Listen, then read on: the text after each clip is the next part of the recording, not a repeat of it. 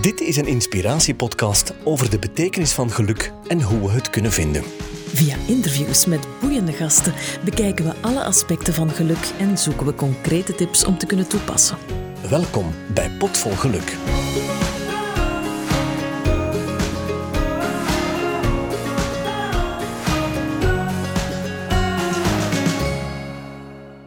Dag Veerle en dag Luc. Wij zijn hier vandaag de gast in het prachtige Antwerpen. Uh, ik vind het altijd superleuk om hier terecht te komen. Ik heb hier ook gestudeerd. Ik heb een, een boon voor Antwerpen.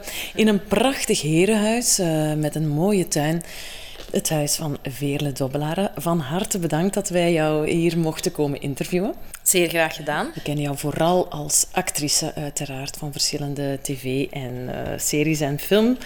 Um, maar wat ons vooral hier brengt, is dat jij meer dan tien jaar geleden, denk ik ondertussen, mm -hmm. um, een extra weg bent ingeslagen, mm -hmm. namelijk die van coach. Mm -hmm. Dus ik las op jouw website dat jij vooral ook um, niet alleen coaching, maar meditatie, um, ademwerk, NLP hoog in het vaandel draagt. Mm -hmm. En dat dat zich allemaal een beetje uh, concentreert in de Ademruimte Academie. Vertel eens, hoe ben je daar opgekomen? Ja, wel gekomen.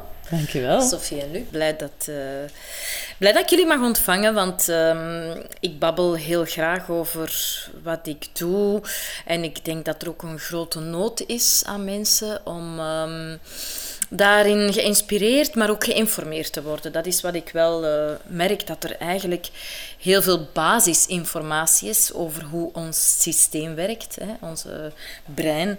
En hoe dat, dat uh, gevoelens en fysieke gemakken of ongemakken veroorzaakt. En kennis die we eigenlijk gewoon niet ter beschikking hebben. Waar ik van denk, oh, geef dat toch een keer mee op school. Dus ik ben blij met ieder platform um, dat mij ruimte geeft om daarover te spreken. Kijk, toen ik begon te studeren, in 1986, waren de tijden nog onverdacht.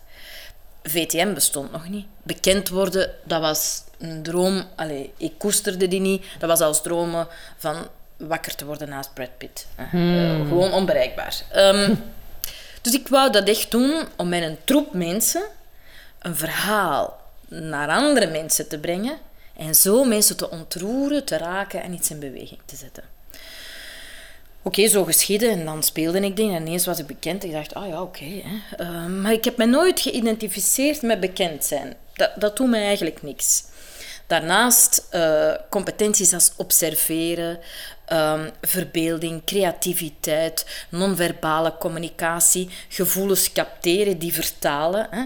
Het gebruik van de stem om gevoelens uh, te transporteren. Dus dat zijn allemaal dingen die ik uh, goed ken. Op een gegeven moment dacht ik, oké, het voelt niet meer goed genoeg. Uh, de afstand tussen mij en mijn publiek is te groot. Ik wil mensen raken en ze in beweging zetten, maar ik sta op het podium, in het licht, in een spotlight, en ik zie de mensen daar niet. Hoe kan ik dan zien dat ik die in beweging zet, dat ik die raak? Oké, je krijgt applaus, maar het is mij nooit te doen geweest om het applaus. Dat is natuurlijk fantastisch. En een applaus is, is een graadmeter voor heb ik ze geraakt. um, maar dus ik dacht, ik wil iets anders doen. En dan um, ben ik ook gaan nadenken, ga ik uh, psychologie... Ik heb zo bij wat universiteiten dan zo uh, wat, wat geïnformeerd.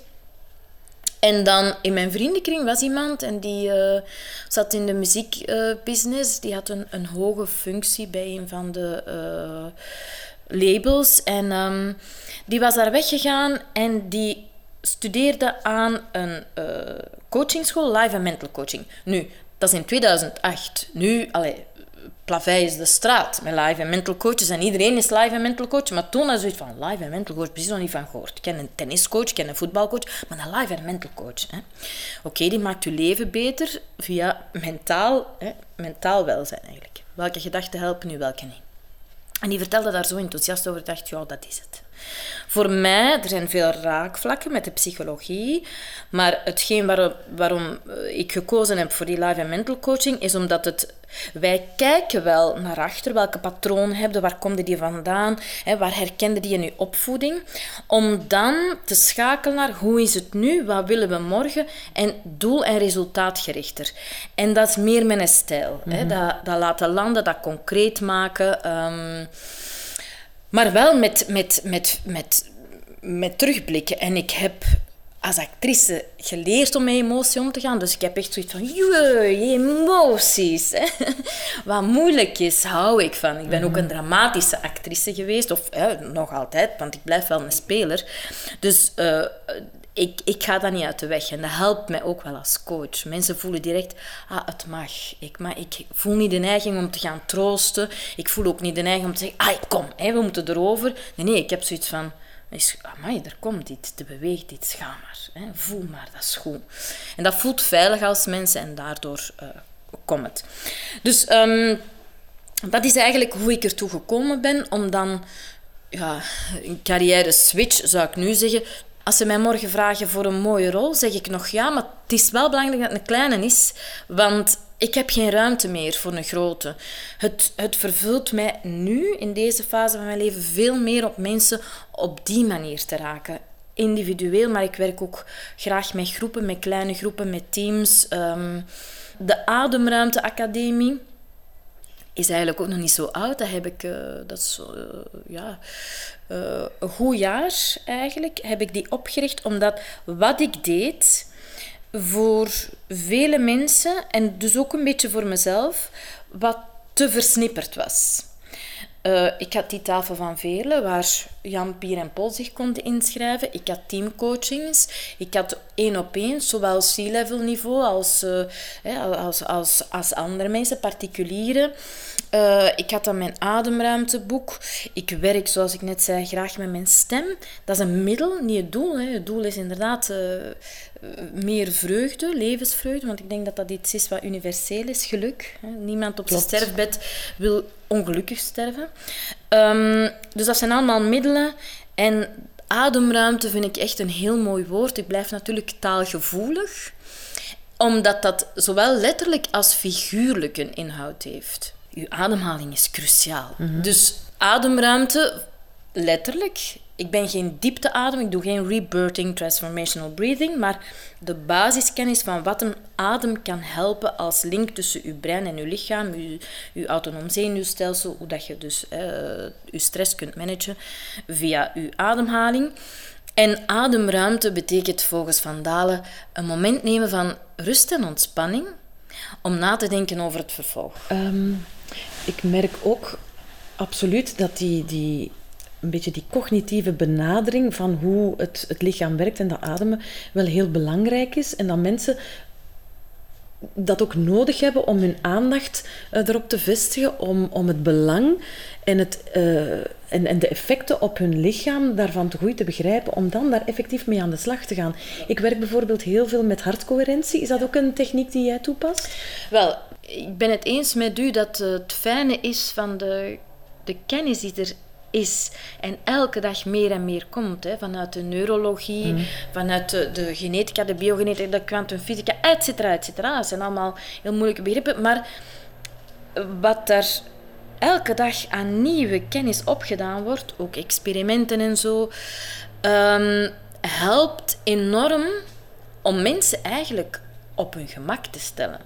En gelukkig is er ook een kentering, denk ik nu, de laatste jaren wel bezig, dat het ook oké is om um, mindful te zijn en, en uh, geld te besteden aan, aan je goed voelen. Hè? Goed voelen in je, in uw vel, in uw mind.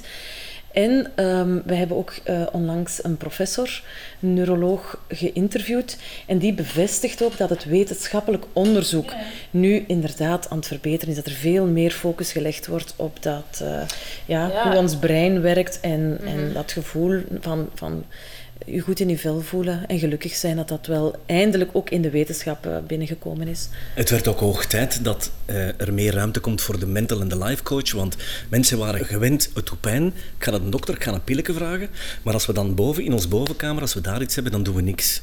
Dus het werd hoog tijd dat mensen aanvaarden dat wij mentaal hulp kunnen gebruiken. Het is enkel een andere visie om u een beetje de bocht beter laten door te komen. Zo zie ik het. Ja, zeker. Uh, en dat is aan het kenteren alleen toch nog... Ik merk toch nog wel wat weerstand bij heel veel um, organisaties en mensen. En dat is jammer, want het is zot hè, dat je als maatschappij veel investeert in het curatieve. Je wacht tot mensen ziek zijn en dan gaan je keer zien wat er nodig is om ze op te lappen.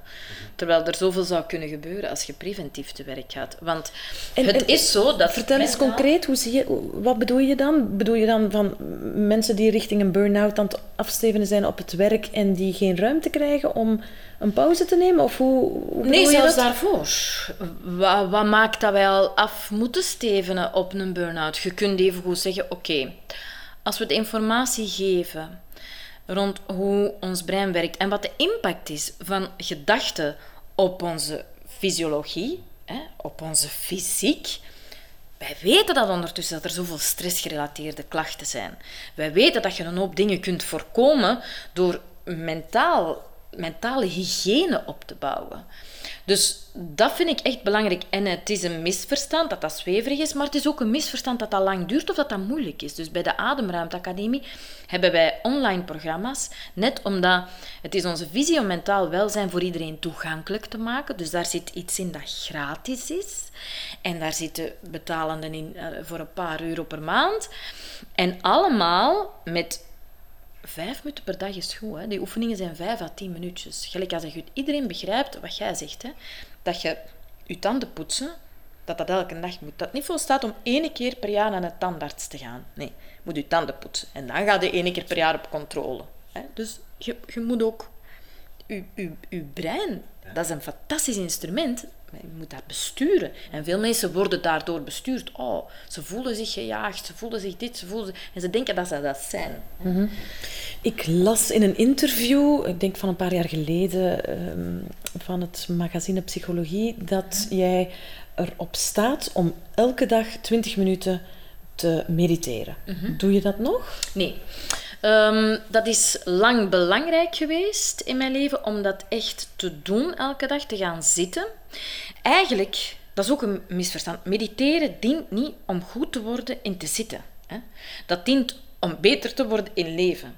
En ondertussen heb ik zoveel al aan mijn eigen ontwikkeling gedaan en ben ik echt bovengemiddeld bewust dat ik constant kan voelen hoe is het, hè? hoe voelt het, wat zijn mijn triggers, word ik hier, hè? dat stukje holding space. Um, wat belangrijk is, ik ben nu vorige maandag uh, gestart met, um, ik heb ook een premium online model en daar werken wij met themaklassen. En de themaklas was verhoog je EQ en word een betere leider. Super interessant, vind ik, want emoties, dat heb ik graag.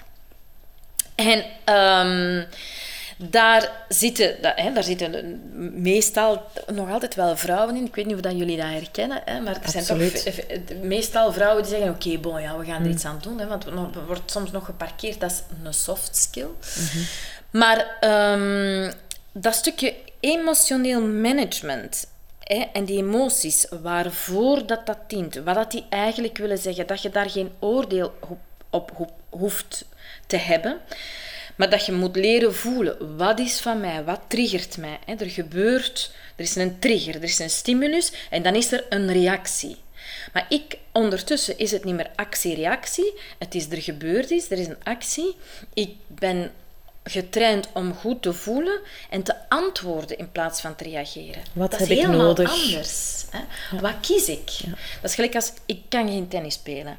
Als ik nu morgen met een, tennis, een professionele tennisspeler, dan dan slaat hij een bal naar mij en ik, ik reageer. Hè. Bang! En ik sta blij dat mijn raket die een bal raakt en dat die erge, ergens belandt. Terwijl als ik een professioneel speler ben, dan zie ik diezelfde bal in diezelfde tijd, maar ik kan kiezen. ga ik in die hoek opslagen? Ga ik met die snelheid bovenhands, onderhands?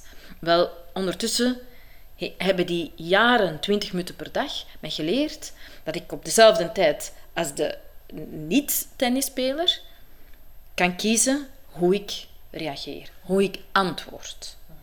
Dus om op uw vraag te antwoorden, ik doe het nog wanneer ik het nodig heb. En er zijn periodes dat ik het maanden niet doe en dan denk ik, ja Veerle, kom aan, terug wat scherper, want je bent weer zo eh, te veel in je hoofd en in de red race. Maar nu, nu, is er, nu kan ik heel goed dat stukje bewaken. Ik vind het een hele mooie metafoor daarvan, dat tennissen. Mag ik een stapje terugzetten en vragen aan jou? Stel dat morgen iemand bij jou komt en die wil leren tennissen, om in de metafoor te blijven. Maar ik vertaal het even naar het eh, mentale welzijn. Iemand voelt zich niet goed mentaal. Waar begin jij? Wat pak je eerst aan? Want we staan allemaal, de meeste mensen staan niet zo ver als jij staat. Hoe pak jij dat aan? Ehm, we gaan eerst in kaart brengen. Wat is eigenlijk het probleem? Ehm, en dan vind ik het belangrijk om de informatie te geven. Hoe werkt ons brein? Je hebt software en hardware. Onze computer is voor iedereen hetzelfde. De programma's die erin geïnstalleerd, op geïnstalleerd zijn, daar moeten we even naar terugkijken. Wat is ons geleerd? Wat zijn de overtuigingen, wat zijn de aannames? Wat is een overtuiging, aanname? Hoe creëren we dat? Dus dat is onze software. Ondertussen is die op een onbewust niveau, die zit hè, onder, de waters, uh, onder het wateroppervlak, dat is onbewust, maar dat stuurt ons enorm. Ik geef dan concrete voorbeelden, zodat mensen dat goed begrijpen. Ah ja. En dan zeggen ze, ah oké, dus we gaan dan een keer kijken naar die overtuigingen. Want er zijn er die ons beperken, die ons ooit geholpen hebben, hè, die copingstrategieën, die hebben allemaal, overlevingsstrategieën, we leren om te gaan met. Maar hebben we die nu nog nodig en kunnen we die ombuigen tot vermogende overtuigingen? Maar dat is natuurlijk hè, in een paar trajecten. Maar dus ik begin wel met te zeggen, oké, wat is er eigenlijk aan de hand? Wat is eigenlijk uw hulpvraag? Wat wilt je weten? Wat wilt jij? Als je hier uit dit traject komt bereikt hebben, hoe gaat je dat weten? Hè? Wat gaat u dat opbrengen? Uh, uw outcome noemen ze dat dan in technische termen, zodat er goed gecheckt wordt van wil het echt? Wat gaat u dat opbrengen? Is de, de uitkomst die je voor ogen hebt, is dat iets waar je blij van wordt? Hoe voelt dat? Dus dat is echt heel erg vertragen, veel terugkoppelen. Wat ik ook altijd meegeef, zijn die technieken, hè, ademhalingstechniek, dat doe ik meestal samen met mensen. Even een oefening van, wacht hè, even nu. Waar staan uw voeten? Adem eens. Voelde dat? Hoe is dat om even zo... Wij weten dat, hè? dat zit in ons taal. Even op adem komen. Er is niemand die tegen een vriendin of een dochter, die, of, of gelijk wie, iemand die hem graag ziet, die helemaal in de stress is. Iedereen doet automatisch. Niemand die zegt, ja, doe maar wat zo. Dus wij, wij doen dat onbewust. En ik leer dat dan bewust ook voor zichzelf te hanteren. Om dat stukje nu, wat helemaal niet zweverig is, want dat is eigenlijk het enige moment waarop dat je echt iets kunt veranderen. Dat is nu, dat was niet gisteren, dat is ook nog niet morgen, dat is gewoon nu. En om nu te kunnen veranderen, moet ik nu weten hoe dat nu eigenlijk is met mij. Dus dat geef ik eerst mee. En dan gaan we op weg naar, oké, als je daar wilt geraken, wat staat er in je weg? Wat houdt u tegen? En waar kunnen we dan onvermogen naar vermogen op ombuigen? Dus ik ben een dubbel en een triple loop coach. Ik ga heel graag direct naar overtuigingen. Ik kijk naar identiteit. Wat geloofde over uzelf? Wat wilde eigenlijk zijn? Waar identificeert u mee? Wat is belangrijk voor u? En wat wilde neerzetten in uw leven? En dat stukje missie doe ik ook met, met bedrijven, um, maar ook bij mensen. Wat wilde achterlaten? Wat is uw legacy? Wat wilde dat mensen later over u zeggen? Wat wil uw kinderen echt meegeven? Wij zitten soms zo naar de verkeerde dingen te kijken. Ik hou van vorm, hè. ik vind het prachtig. Maar, maar een vorm vertelt iets over de inhoud en niet andersom. Ik weet dat ik als actrice ook op een gegeven moment zoiets had van... Oké, ik ben heel vaak niet thuis bij mijn kinderen. Maar wat is nu eigenlijk belangrijk? Dat ik uh, met hun tanden poets en ze in bed leg? Of dat ik een verhaaltje voorlees en hen de liefde voor poëzie en taal meegeef? Dus dan, dan kijk je naar wat, wat zijn de waarden die je wilt overbrengen. Want poetsen, ja, dat kan iedereen eigenlijk. Hè. Dat hoef ik niet zelf te doen. En kunnen we uitbesteden. Hè? En kunnen we uitbesteden. Ja, maar ja. Hè. Dus voilà.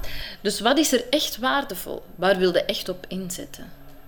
Wat wilde achterlaten? Wat wilden dat mensen? Dus dat, zijn, dat, is, dat is het traject dat ik met mensen aanga. Dit gaat toch over een langlopend project, neem ik aan. Ik werk alleen maar uh, met minimum 10 uur. Hè. Uh, nu, een van de verschillen ook uh, tussen therapeuten, psychologie en coaches, alhoewel dat er veel meer overlap begint te komen. Um, ik heb begin van de pandemie mee mijn schouders gezet onder de oprichting en het dagelijks bestuur van de VZW Coaching for Heroes. En wij hebben um, zorg- en hulpverleners bijgestaan tijdens de pandemie, op vrijwillige basis allemaal. Prachtig, prachtige verhalen. We zijn dan in woonzorgcentra geweest. Um, en daar zaten dus, want wij hebben die allemaal gescreend, mensen moesten genoeg opleidingen en genoeg ervaring, want je kunt geen kwetsbare mensen coachen als je eigenlijk nog, nog, nog maar te bleu bent. Hè. Uh, en daar waren ook psychologen, psychologen, coaches, dus dat die een afstand begint te verkleinen. En dat is wel heel um, aangenaam. Dus een van de verschillen is dat wij willen wel als coaches zijn we ook opgeleid om mensen zo snel mogelijk naar de zelfsturing te brengen. Mm En dat ze niet um, in een behoefterelatie gaan zitten.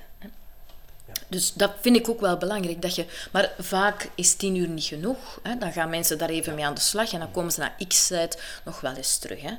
Het is ook zo, als ik kijk naar mezelf, hè, en we zijn in ontwikkeling. En mhm. dat is oneindig eigenlijk. Hè. Tenzij dat je op een dag, ik weet niet, God of Boeddha of hoe noemde het dan ook. Uh, hè. Um, maar dus ik merk dat bij mezelf. Ik ben heel lang eerst in therapie geweest. Dan natuurlijk in mijn coachingopleiding worden zelf steeds gecoacht. Ik heb ook een coach waar ik geregeld naartoe ga of bel. Ik zal de rest van mijn leven mij blijven, zelf blijven ontwikkelen. Dus moet mhm. ik gecoacht worden. Um, en dan is er lang niks. En ineens denkt ai, ja, ik zie weer een patroon. Er is nog een steen in mijn sandaal. Ja, ja. Die, het is tijd dat die eruit komt. Maar alles op zijn tijd. Je kunt dat ook niet forceren. En zo zie ik dat met de mensen met wie ik samenwerk. Er zijn er die, die, waar ik eigenlijk al een paar jaar mee werk. En die komen af en toe eens langs, een één op één traject. Of die komen dan aan tafel zitten of een, een dag. Of die doen een retreat uh, met mij.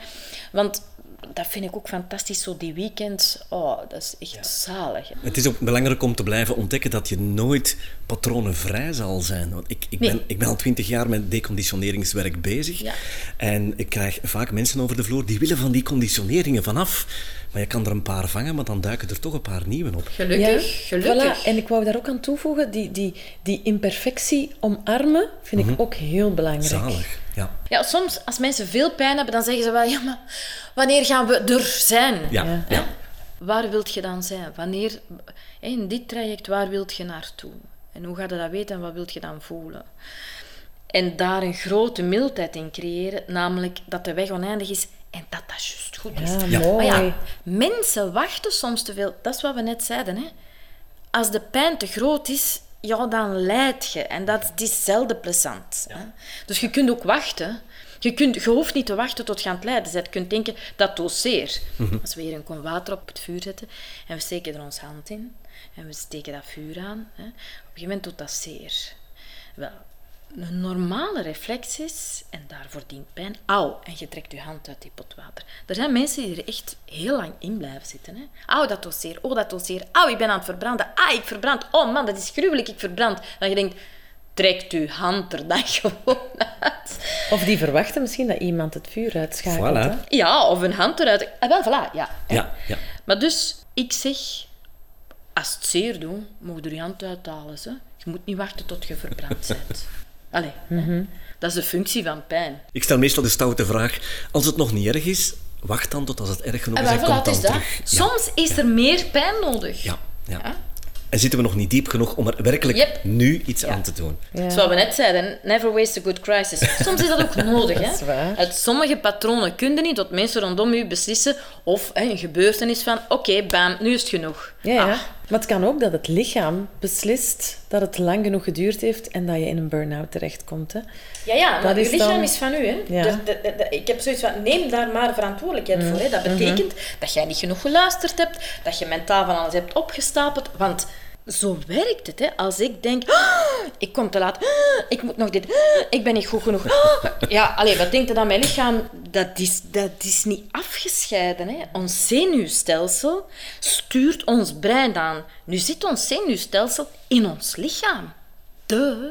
Allee, Dat is geen rocket science. Nee. En wat denk jij dat de beste tip is voor mensen om dat ownership op te nemen? Om die, echt die verantwoordelijkheid voor hun eigen leven te aanvaarden en daarmee aan de slag te gaan? Mm, ik heb een programma Adempauze, dat heeft online ademhalingsmeditatie, mindfulness, reflectie, hè, oefeningen. En ook maandelijks via Zoom een check-in. En mensen samenbrengen. In groep? In groep. Ja. Hè, Daar zitten soms 20 mensen in, soms 30, soms 50.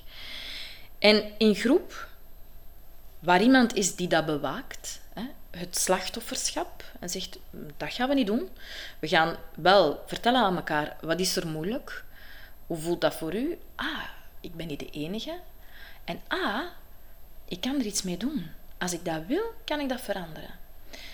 Dat vind ik zo helend. Van dat te voelen dat je niet alleen bent en dat samen te kunnen doen. Dus ik denk dat dat het werk is wat wij allemaal aan het doen zijn, en jullie ook met de podcast. You're not alone. Je zit er niet alleen in. Mensen voelen zich alleen. En als je verbinding kunt creëren, dan zeggen ze: Oh, phew, amai. Want we- eh, dat zit ook in ons DNA. Hè. We zijn groepsdieren. En, en het is super dat we veel dingen individueel eh, kunnen doen, en, maar we zijn daarin doorgeschoten. Ik schrik daar... Nu dat, nu dat we hierover hebben, schrik ik inderdaad soms van mensen, jonge mensen, die eigenlijk een te beperkte omkadering hebben. En dan bedoel ik over drie, vier goede vrienden, waar je bij terecht kan. Ehm, ja, een hechte band met familie. Het Moet, het maakt niet uit, ergens een verbondenheid dat ik denk, wow, jullie zijn eenzaam. Ik schrik Ja. daar echt van. En ik denk voor de jongere generatie is de, is de social media ook niet altijd gemakkelijk. Nee. Hè? Iedereen is daar happy, shiny, eh allee, hè, trekt zijn buik in. En Dus dat zijn beelden waar je dan denkt dat je moet beantwoorden. eh, Die mildheid waar jij daar juist over sprak, is bijvoorbeeld op social media heel ver te zoeken. Hè? Dat is daar, daar, die, warmte blijft ergens afgebakend. Die, Ja, ik weet alleen niet of dat social media daarvoor dient. alleen voor sommigen is dat het enige wat er nog lijkt. En zeker nu na de, na de pandemie, ik schrik er heel erg van. De pendule moet dan eens een keer teruggaan, Ja. denk ik, naar Ja. terug die eh, zaken die wij van vroeger kenden. Want wij hebben makkelijk spreken als medioren. Wij hebben het anders gekend, de tijd voor social media. Maar hoe breng je aan de jeugd aan dat er een, een andere mogelijkheid is dan alleen dat jachtige red race leven? Ja, en dan denk ik bijvoorbeeld uw concept van de, de gasten van Veerle of de tafel van Veerle. Vind ik een prachtig concept, maar wat is de leeftijdscategorie dat daarop afkomt? Zijn toch geen... 35, Ja. dat zijn, dan zijn al jong. Ja, Eh, geen twintigers, hè? 35 Nee, Zie. nee. Terwijl ik denk, zet nu eens twintigers aan tafel met dat concept. We hebben dat wel, eh, ik heb dat eens gedaan voor ouders en, en kinderen. Ehm, dat was prachtig. En ik heb nu een online course voor jongeren. Echt eh 18 plus, tussen de 18 en de 22, met echte basics zijn. Van, eh, ik heb, er gebeurt iets, ik heb daar een gedachte die creëert een gevoel, dat gevoel creëert voor gedrag en dat gedrag heeft gevolgen. Is dat wat je wilt? Nee, oké, dan gaan we terug en dan gaan we iets veranderen. aan Ehm, de gedachte dan eigenlijk al. hè. ja, hè? eh, ja voilà. Echt het ABC. Maar bon, ehm, er is zeker... Ja, kijk, Sophie, we zullen het een keer samen doen, hè, een tafel voor jongeren. Maar ik wil dat... Maar jongeren, dat is mijn toekomst. Ik voel dat. ja, ja. Ja, ik daar, en daar is werk aan de winkel. Dat vooral. Ik vind dat zo erg. De, Ja, de jongeren vandaag, ik dat ik kan me daar niet bij neerleggen. Dat is Ja. gruwelijk erg. Sophie, je zit er ook middenin. Hè. Je hebt thuis Ja. jongeren, je werkt van s morgens tot s avonds met jongeren. Velen en ik, we hebben al iets oudere kinderen. Hè. Ja, alhoewel dat die ook... eh, Want mijn jongste is eh 24. eh Alain, zijn jongste, is eh 20 of 21 al ondertussen. Ehm, die hebben ook hun rugzak, hoor. Het is niet omdat je... Hè, mijn oudste is 29, die heeft ook haar rugzak. Eh, en dat is helemaal oké, dat mag. Ehm, maar die lopen toch ook nog best tegen veel dingen aan. Ik had bijvoorbeeld eens een tafel die geboekt werd door een meisje dat... Allee, een jonge vrouw, een meisje vanuit mijn leeftijdsperspectief, die 30 werd. En die dus ehm, haar vriendinnen uitnodigde voor een tafel. wat er daar naar boven kwam, de combinatie, en dat was voor de pandemie, de combinatie van kleine kinderen, werk, ambities, hè, want je moet er goed uitzien, maar je moet ook nog iets realiseren, moet succesvol zijn. Hè, dat was killing, hè? Killing, killing. Dus ik denk dat ook iedere leeftijd heeft wel zijn eigen kruis om te dragen. Hè? En merk jij dan ook als je met die materie bij die jongeren afkomt, dat ze het soms in keulen horen donderen? Ik vergelijk het vaak met die sociale ladder. Als je jong bent, eh, jongens willen een brommer, die willen als ze 18 zijn een lief, dan willen die gaan samenwonen, een auto, een huis. Kinderen, zekerheid op het werk en dan? Ja, dan worden wij automatisch geprojecteerd op onszelf, op onze eigen missie. Wat komen wij hier op aarde doen, al dan niet vanuit dat zielenniveau? Maar jongeren zijn er helemaal niet mee bezig, merk ik dan. Nee, klopt. Die zitten nog in die ladder. Ja, en ik denk dat dat ook nodig is. Hè. Ja. Uh, soms moet je eerst wat stenen in je rugzak uh, verzamelen voordat je voelt dat het eigenlijk te zwaar is en je wat eruit mocht gooien. Um, daarnaast merk ik ook wel dat de, de pandemie is echt een uitvergroter. We zagen dat ook toen we werkten uh, bij de Coaching for Heroes VZW. In het begin hebben we het alleen maar online gedaan en dan zijn we echt in woonzorgcentra. Ik heb zelf ook een hoop sessies gedaan. Mensen die al van nature angstig waren, waren angstig maal honderd. Mensen die van nature veel vertrouwen, hadden veel vertrouwen maal honderd. Bij de jongeren is dat niet anders. Hè. Mhm. Jongeren die zich al een beetje verweest voelden, ja, er is dat nu nog uitvergroot. Hè. Jongeren die van nature neiging hadden om het wat zwarter te zien, wat donkerder, dat is nu ook vergroot. Hè. Corona is eigenlijk een brandversneller geweest voor bepaalde dingen. Wat aan zich ook niet slecht is, ze worden helderder. Alleen wat schrijnend is, en vandaar dat wij dat programma ontwikkeld hebben, is het kan toch niet zijn dat er wachtlijsten zijn van een half jaar of een jaar. Mijn dochter is suicidaal. Ja, ik zal eens kijken. Waarschijnlijk is er binnen tien maanden plaats. Mm. Wat? Mm. nee, dat kan niet, hè? Dat kan niet. Dat kan Nee, schrijnend. Waar zou de pandemie ons kunnen naartoe brengen? Eh, het einde komt nu stilaan aan zicht. We zijn terug wat milder en wat zachter. Dat moet toch ergens een, een resultaat kunnen brengen aan dit collectieve. Waar denk je dat wij zouden kunnen uitkomen dankzij de pandemie? Ja, ik hoop dat er collectief wel een soort shift is gebeurd. Dat dacht ik in het begin, was ik wel hoopvol. En nu denk ik, ja, maar ja, wat blijft er nog van over? Naar, naar, naar consumeren toe. Hè? Wat, gaan we misschien anders consumeren? Gaan we toch misschien anders verbinden? Uh, omdat er in het begin echt vanuit de beperkingen mm, meer gezocht werd naar de kwaliteit van, van verbindingen. En, en, en, dus ik hoop dat we dat wel meenemen in het collectieve bewustzijn. Dat, je, mm, dat belangrijk is om uw waardevolle verbindingen als mens, los van kan ik reizen, kan ik kopen, kan ik gaan eten, kan ik op een chic hotel of niet, hè? van wie zijn mijn vrienden, wie zijn mijn naasten en hoe belangrijk zijn die en wat investeer ik daarin. Dus ik hoop dat we dat in ieder geval meenemen. Maar wat ik echt heel lastig vind, is de angst er is echt gecommuniceerd naar de mensen om de angst groter te maken.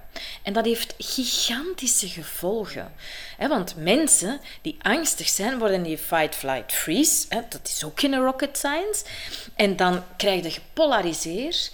Er is heel veel stress. Ah ja, want je bent aan het overleven. Waardoor dat je bent voor of je bent tegen mij. Je bent voor of je bent mm. tegen vaccins.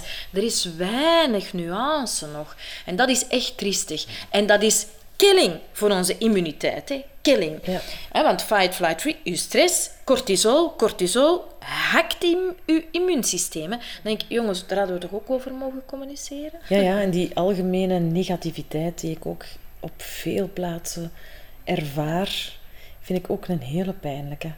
En ik heb ook het gevoel van, wow, we zijn hier aan het uiteendrijven. De mensen die hier positief zijn uitgekomen en mhm. de, de, mensen die negatief zijn uitgekomen. En ik hoop dat dat zich nog wel wat gaat oplossen. Maar ik voel me dan wel echt geroepen. Ik denk dat er dan echt iets is weggelegd voor ieder van ons om bruggen te bouwen. Hmm. Ik wou net zeggen, korte brainstorm, wat kunnen we daaraan doen?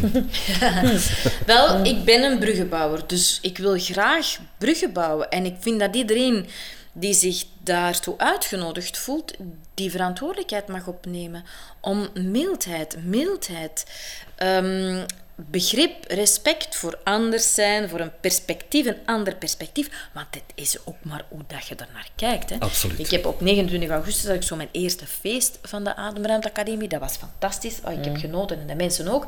En ik deed daar, naast een ademhalings- en een meditatieoefening, dat is spannend, om dat voor 40 mensen, met 40 Wauw. mensen te doen. Ja. En ik deed, vrijheid. ja, ja. En ik deed een perspectiefoefening. Echt.